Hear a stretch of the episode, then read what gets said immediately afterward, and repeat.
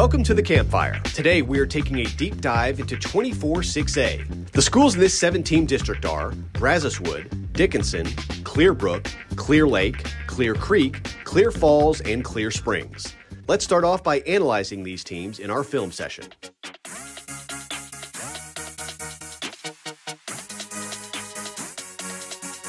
Last season, Clear Falls and Clear Springs were co district champs, and both should be in the running once again. Clear Falls brings back 9 of 11 starters on offense, led by quarterback Landon Vessel. He threw for over 2,000 yards and 14 touchdowns, and he'll have his main target out of the backfield, Peyton Greer, returning as well. Clear Springs will be showcasing 1,200 yard running back Zayshawn Edwards, who is a four year varsity player. Edwards will be running behind one of the best offensive tackles in Houston, Blake Ivy. Dickinson finished second, but with dual threat quarterback John Solomon back in the mix, the Gators will be in title contention as well. Dickinson is known for developing Division One tight ends, as Jeremiah Scobie should be the next great one for the Gators. We can't forget about what Brazoswood did last year. The Bucks started off the season 6-0 and made the postseason for the first time since 2012. Brothers Anthony and Jose Trevino will shine on offense for Brazoswood as they try to go back to back. Clear Lake has dynamic defensive back Damani Maxon patrolling the Falcon secondary. They'll be pushing for a playoff spot behind him and thousand yard rusher Elijah Harris. Clear Creek will rely on their two headed monster in the backfield with Drake Ketchum and Donovan Kaufman. Clearbrook will have experience and will search for redemption from their 1 9 2022 campaign.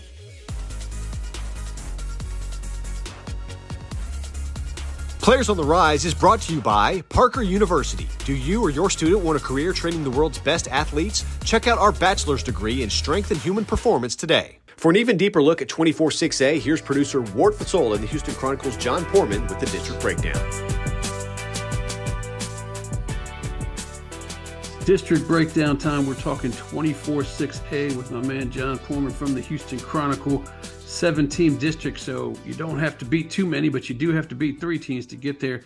Nice off season for uh, Dickinson head coach John Snelson. He was the THSCA president elect, so he's going to have some more responsibilities. But I don't think that's going to take away from the talent he has on his team, and they should probably be battling again for a, for a, the district crown. Yeah, absolutely. Uh, this has obviously become a trend for Dickinson under Coach Snelson. Um, has done a fantastic job, and uh, I know a lot of people down here in the Houston area were excited to see him uh, voted as the president-elect um, at the THSCA uh, convention here um, this month. And you know, I you know, you look at what they have coming back. Um, they always have a lot of talent.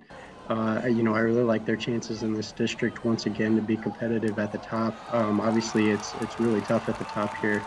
You know, you have uh, Clear Falls and Clear Springs, uh, both coming back who went five and one in this in district action last year. Uh, so those those two teams are going to be in the mix as well. But Dickinson, um, you know, has established a, a winning tradition, and you know they're going to be in the fight for sure. When you talk about some of these other teams, you know, for me, maybe I'm wrong about Clear Falls, but I feel like two years ago it was all about their defense.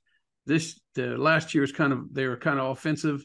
This year feels like it's falling back on the defense again. It, it, seems like they one side of the ball is always stepping out, and then you have Clear Springs there. They have one of their my favorite running backs with the Zyshawn uh, Edwards. Talk about those two teams and how they might compete there at the top. Yeah, Clear Falls is just, you know, I feel like sometimes they kind of go under the radar um, as a team that people are talking about. Uh, you know, I think they're going to probably end up somewhere in the top 20 of our, our Houston area rankings when those come out. But, um, you know, it's it, just a program that year after year is, is really solid and gets in the playoffs, um, produces good results in that district. And then Clear Springs, obviously, you know, they have, in my opinion, one of the, the top players in this district coming back, as you mentioned, Zyshawn Edwards, who um, is a fantastic running back, um, really kind of the catalyst for that Clear Springs offense. And, you know, it seems like offensively, Clear Springs just kind of reloads each and every year, whether they're losing a quarterback or a star receiver or whoever it is. So I would look for them to, to keep the, you know, their foot on the gas there. Excellent. Hey, that's it for all the districts, but don't think you've seen the last of John Poorman because we're going to come back. We're going to talk next week about some playoff teams that or some players that will need to step up in the postseason to get their teams four or five rounds deep in the postseason. I know John's got some thoughts. I got some thoughts. We're going to talk through it next week. Yes, sir. Sounds good. We'll post the entire breakdown segment this Wednesday on our social media pages. Now let's take a look at some game changers and our players on the rise presented by Parker University. Zayshawn Edwards is the top returning running back in the district. Edwards rushed for almost 1,200 yards and 18 touchdowns as a junior, while catching nine passes for 181 yards and another score. And that was coming off a 1,500 yard sophomore campaign. Barring injury, Edwards should surpass over 4,000 yards in his Charger career. He has offers from Houston, Oregon, and Texas Tech, among others. Dickinson's Rodney Bimage is one of the best cover corners in this district. Bimage had 34 tackles and a pick last year for the Gators as quarterbacks didn't want to make a mistake throwing his way. Rodney and defensive back Diego Sanchez make Dickinson one of the most dangerous secondaries in the area. Bimage verbally committed to Arizona State. Another dangerous DB in this district is Damani Maxon from Clear Lake. The safety is one of the hardest hitters in the area as he compiled 67 tackles, 9 tackles for loss, and a sack as a junior. Maxon was also a turnover causing machine as he forced five fumbles and recovered one as well. Damani is often the last line of defense for the Falcons. He will be heading to Kansas to play his college ball. You have got to get hands on Clear Falls edge rusher Lakel McGowan early, or it will be a long night for your quarterback. McGowan had 61 tackles, 13 tackles for loss, and 7 sacks for the Knights as a junior. He's fast and sheds blocks easily, with most of his sacks coming from the blind side. Lakel has offers from Washington State, Boise State, and BYU, among others.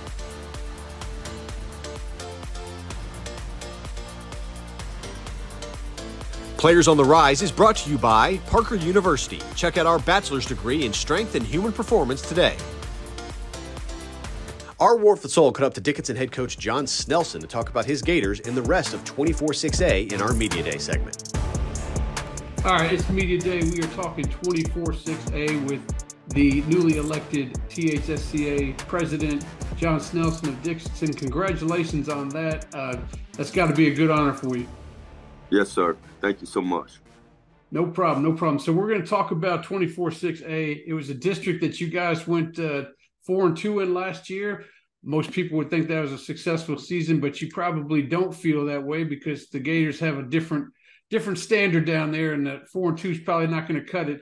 Uh, talk about what you guys went through last season as far as you starting off by not really scoring any points in the first two games, then getting on a roll, and then that that that Clear Lake game is probably one that kind of sticks in your craw a little bit as well. Absolutely, uh, yeah. Getting we we actually had never been shut out before, and Atascocita had a great team. Uh, we just made a lot of mistakes. Defensively, we actually played pretty good. Uh, offensively, man, if it could go wrong, it did. And then our then our two losses there in district, uh, our game versus Clear Springs is always going to be wacky for whatever reason, man. It's it's always back and forth, and we uh, turn the ball over late a couple times, and and they end up getting us. Uh, and then Clear Falls beat them, and then we beat Clear Falls, and we were going to be the district champion based off points. And we went into Clear Creek. Our starting quarterback was sick. Uh, we had a bunch of rain, and just once again, just made a bunch of mistakes. And then uh, we, you know, hats off to our kids and our coaching staff they got back going, and uh, we had a big victory versus Pearland, and, and then ran into North Shore and, and played them well. Just uh, they they uh, they just ain't made a couple more plays than we did. I, I appreciate you joining with me, Coach, and, and con- good luck. Congratulations on being president elect, but good luck throughout the year here. Thank you so much. I appreciate what you do for all of us. You can catch the entire interview Friday on our social media channels. That's going to do it for this week's campfire, and we are also done breaking down the districts. Next week, we'll take a look at the teams we feel could be serious state title contenders. Until then, have a great week, everybody.